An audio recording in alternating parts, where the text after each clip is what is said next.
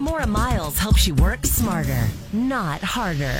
Six to eight hours of sleep, that ought to get us through each day, right? That's what we've been told for quite a long time, but it turns out that's not accurate. The new research shows that to get through today's actual real stress, we need more like eight and a half, nine hours of sleep to really get the job done well the next day with family, with work, with all the kinds of chores we've got to do to support both of those worlds. And I'll tell you something, I, I go through this too. In the middle of the night, I have a playful cat who likes to jump through the air and land right on my bladder, or the cell phone that you can't turn off because you might get that call from a loved one, or you forgot to turn it off and it's got little sounds going at night that wake you up and bug you. That's our worst culprit, really. Well, according to researchers out of Penn State University, they say all these modern stresses, in particular with the cell phone, have gotten so bad that now we really do need eight, eight and a half, nine hour sleep minimum to be healthy. Those distractions can get us to wake up at night, and we need that extra time to get back to sleep. So even though it used to be six to eight, now it's really between eight and nine hours. And if you can do it, if you can get that much sleep, researchers say it'll be